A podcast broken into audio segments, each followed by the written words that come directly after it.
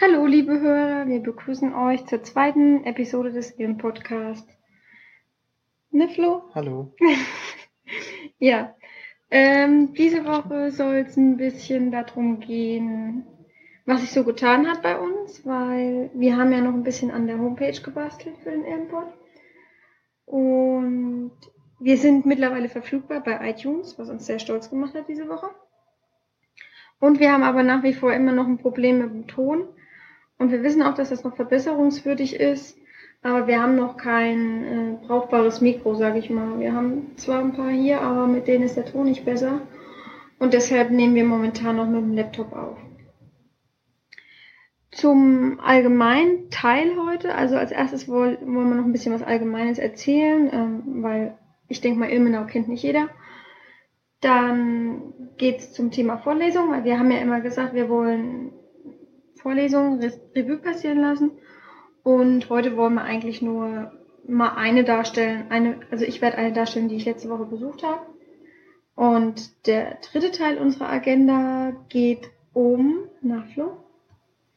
Ja, den CCC beziehungsweise die Vorbereitung vom Chaos Computer Club Kongress, der dieses Jahr in Hamburg stattfinden wird. Ja, und was machen wir da?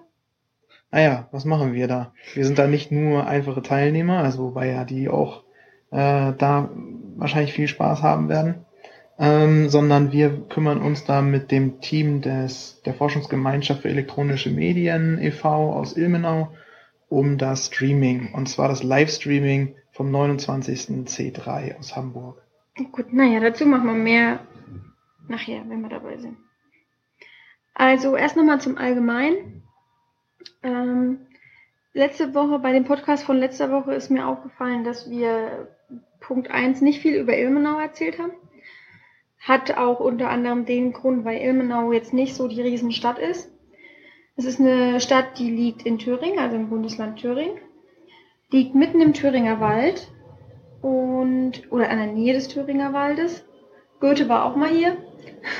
Das ist eigentlich so das Bekannteste, was man hier immer so hört. Ja, der Goethe, der war auch mal da. Aber ich glaube, da macht jede Stadt mit Werbung, wo Goethe mal war. Und ähm, ja, wir haben, ich glaube, so schätzungsweise 27.000 Einwohner. Und es ist so, so eine bisschen Bergstadt. Also von unserem Balkon aus kann man gut die Berge in Ilmenau sehen. Und zur TU an sich. Also wir haben es, glaube ich, letztes Mal schon ausgesprochen. Also wir reden immer von TU. TU bedeutet Technische Universität.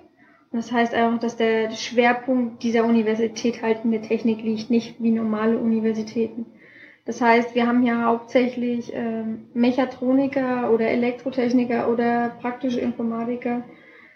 Und die anderen Studienfächer sind eher gering gehalten. Also unsere Fakultät, an der wir sind. Wir sind an der Fakultät für Wirtschaftswissenschaften. Die ist geringer als die von der Elektrotechnik und so weiter. Ja, ähm, wir haben auch das letzte Mal immer geredet von Vorlesungen und Übungen, was vielleicht auch nicht jedem bekannt ist. Es ist an der Universität, oder jedenfalls an unserer Universität, ich kann natürlich nicht für alle Universitäten reden, ist es immer so, dass die ein, es gibt eine Vorlesung, also in der der Professor selber vorliest, also liest, also den Vortrag hält. Und zu jeder Vorlesung, zu fast jeder, gibt es dann noch eine Übung. Und in der Übung ist es entweder so, dass der Professor selber dazu gegangen ist, oder er hat halt irgendeinen von seinen Mitarbeitern oder Hiwis hingeschickt, der dann die Übung halten muss.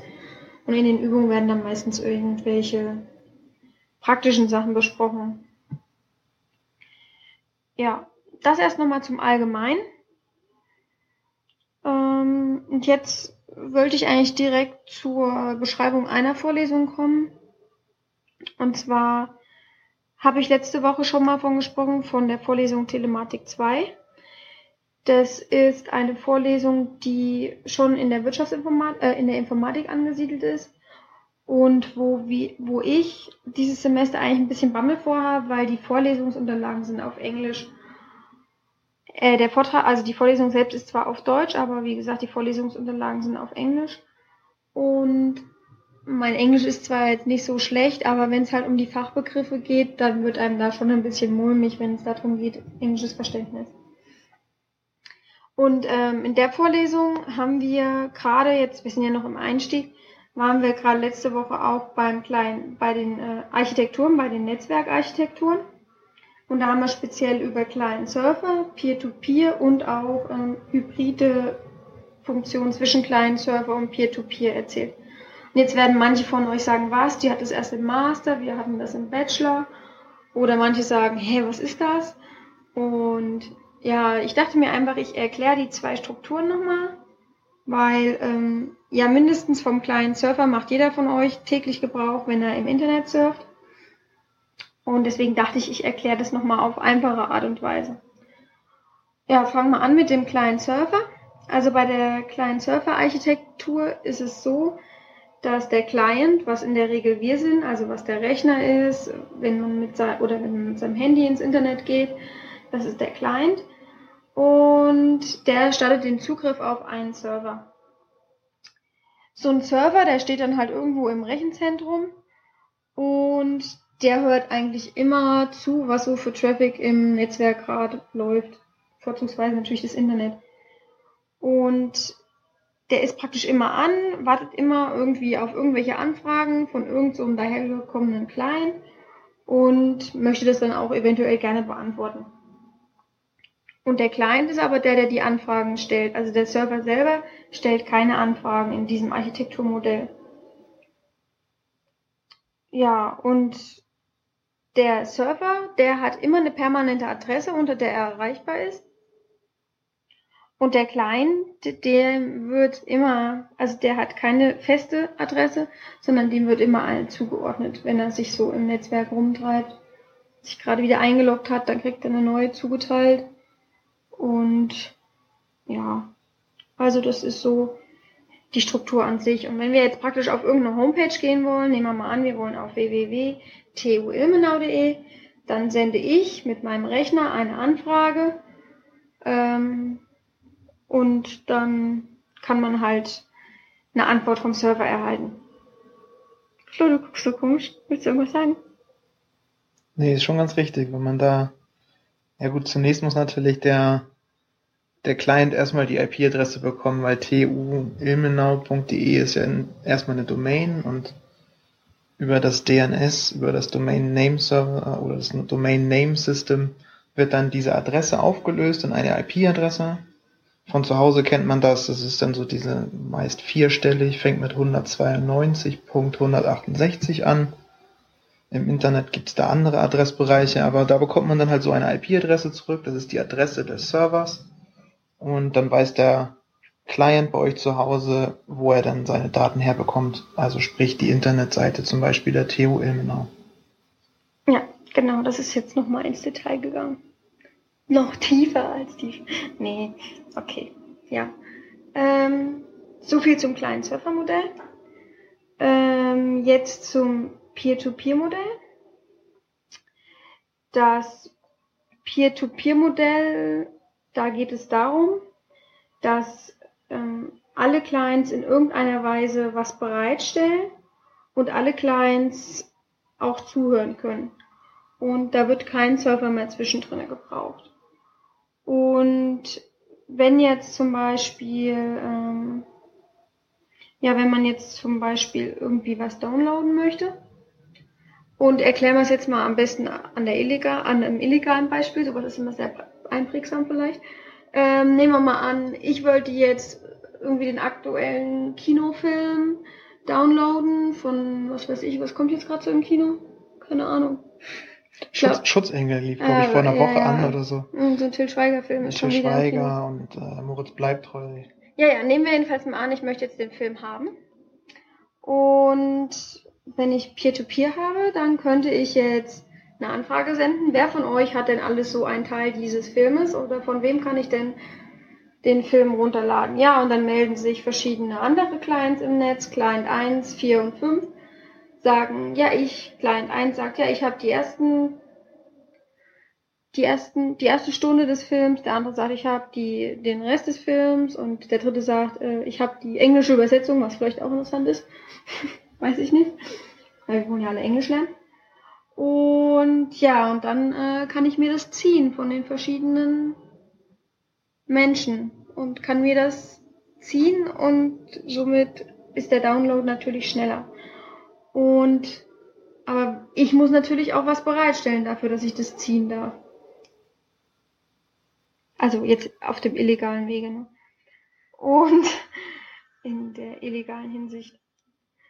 Und ähm, Flo, was lachst du? Ja, ich muss dazu natürlich sagen, also wir machen ist jetzt hier kein Aufruf für illegale Downloads. Ne? Nein, natürlich nicht. Was ich dazu noch sagen kann, äh, zu dem, wo auch ähm, BitTorrent genutzt wird oder Torrent überhaupt. Jetzt musst du erst erklären, was BitTorrent ist, wenn du das einfach so ansprichst. Ah, okay, gut. Also ja, mit äh, Torrent verbindet man auf jeden Fall auch Peer-to-Peer, ähm, was eigentlich eine, eine reine Client-Infrastruktur ist. ähm, zum Beispiel von dem Film wird halt ein gewisses, eine gewisse Datei erzeugt und irgendein Server muss dann schon Bescheid wissen, wo die Dateien liegen, also auf welchen Clients. Die ruft man sich ab, die Datei. Das ist meist das, was man sich aus dem Internet lädt, diese eine. Ähm, und da steht dann drinne, welche Clients diese Teile der Datei haben.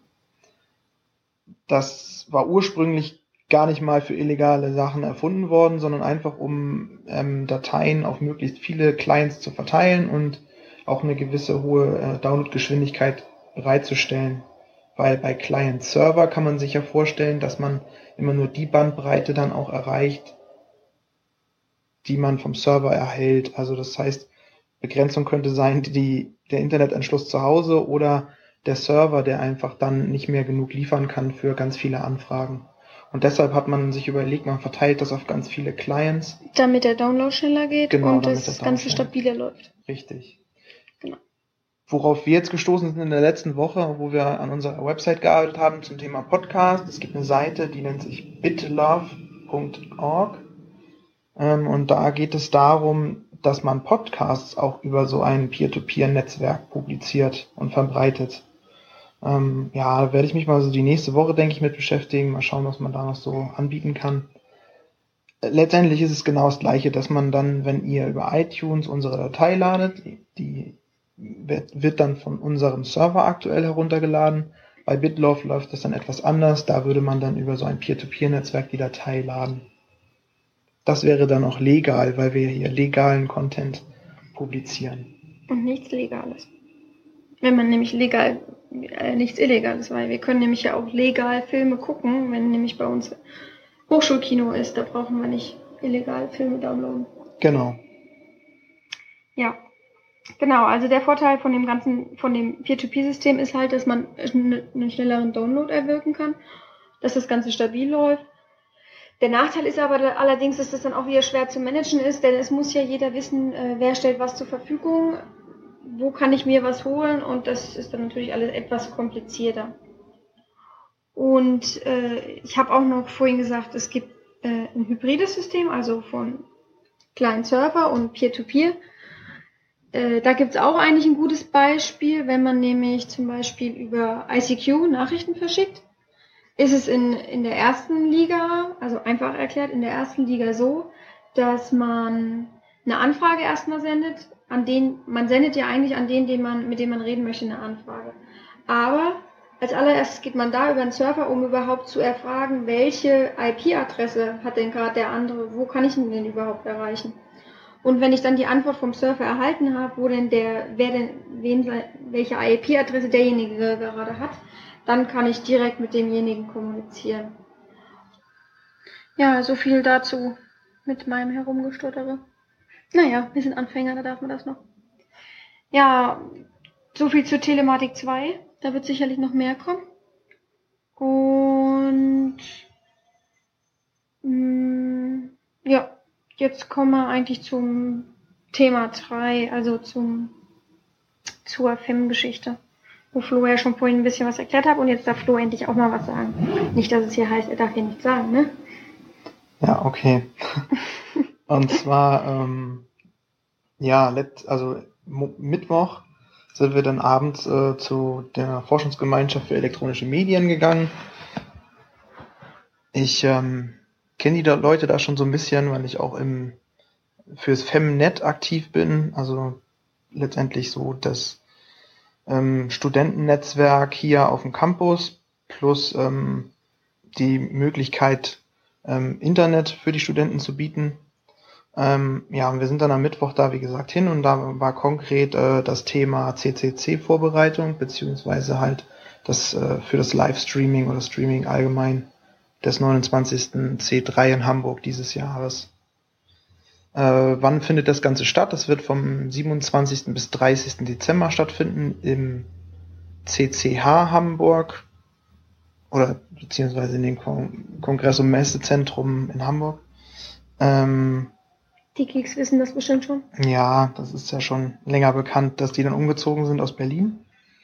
Ja, was haben wir da gemacht? Ähm, es, die, die anderen Jungs, die waren äh, das Wochenende vorher in Hamburg und haben sich mal da die Location ein bisschen angeschaut ähm, und einige Fotos mitgebracht, Grundrisse mitgebracht und ähm, hauptsächlich war halt der Anlass, da hochzufahren nach Hamburg auch, ähm, um zu schauen, ähm, was für Kabellängen benötigt werden, um die Räume mit den, mit dem, mit dem, ähm, ja, mit unserem, mit unserer Zentrale sozusagen zu verbinden. Ne? Also dass wir, wir werden in jedem Raum, also es gibt drei Säle für, für Vorträge und da werden wir jetzt jeweils zwei Kameras aufstellen und dann mit Kabeln dann in die Regie verbinden und von da aus werden die dann werden dann die die Videoformate und, und Audioformate dann ähm, enkodiert in spezielle verschiedene Formate, die dann im Internet verfügbar gemacht werden können.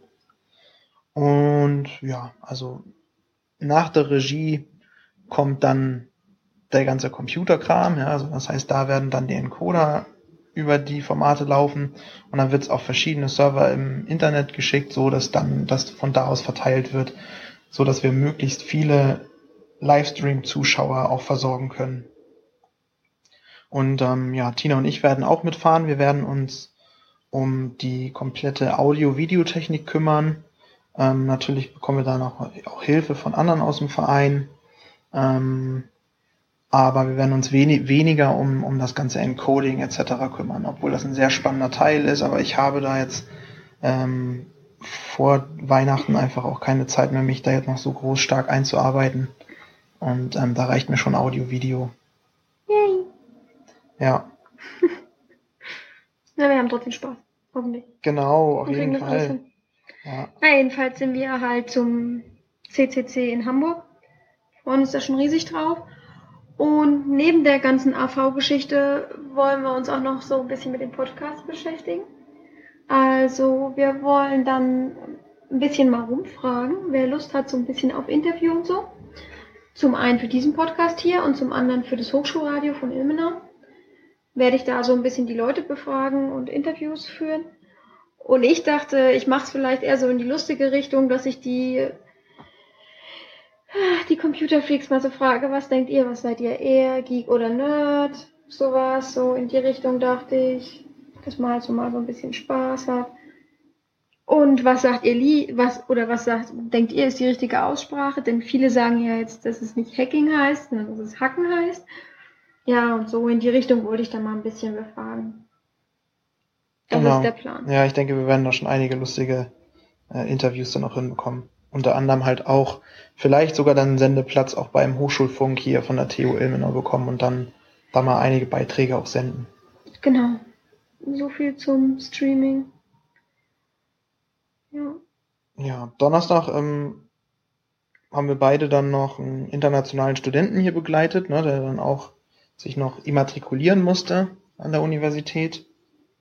Das war ähm, ja schon ganz schön bürokratisch. Also es ging äh, gut voran, aber da merkt man überhaupt erstmal, dass das auch gar nicht so einfach ist. Also und vor allen Dingen denkt man dann noch wieder an seine eigene Immatrikulationszeit, was man dann doch alles für Formulare ausfüllen musste und hier Wege bestreiten musste, um dass man dann letztendlich ähm, als Student hier oder als vollwertiger Student an der Universität agieren kann. Ja, also das ist, ähm, das nennt sich Buddy-Programm, das Ganze. Das ist von We4U, organisiert von der TU Ilmenau. Und im Rahmen dieses, dieser Organisation habe ich mich dieses Jahr beworben, habe gesagt, ich würde auch Buddy sein für einen ausländischen Studenten. Aber ich denke, da gibt es so viel zu erzählen, dass wir da dann mal eine neue Folge draus machen. Das ist, ja. Genau, ja.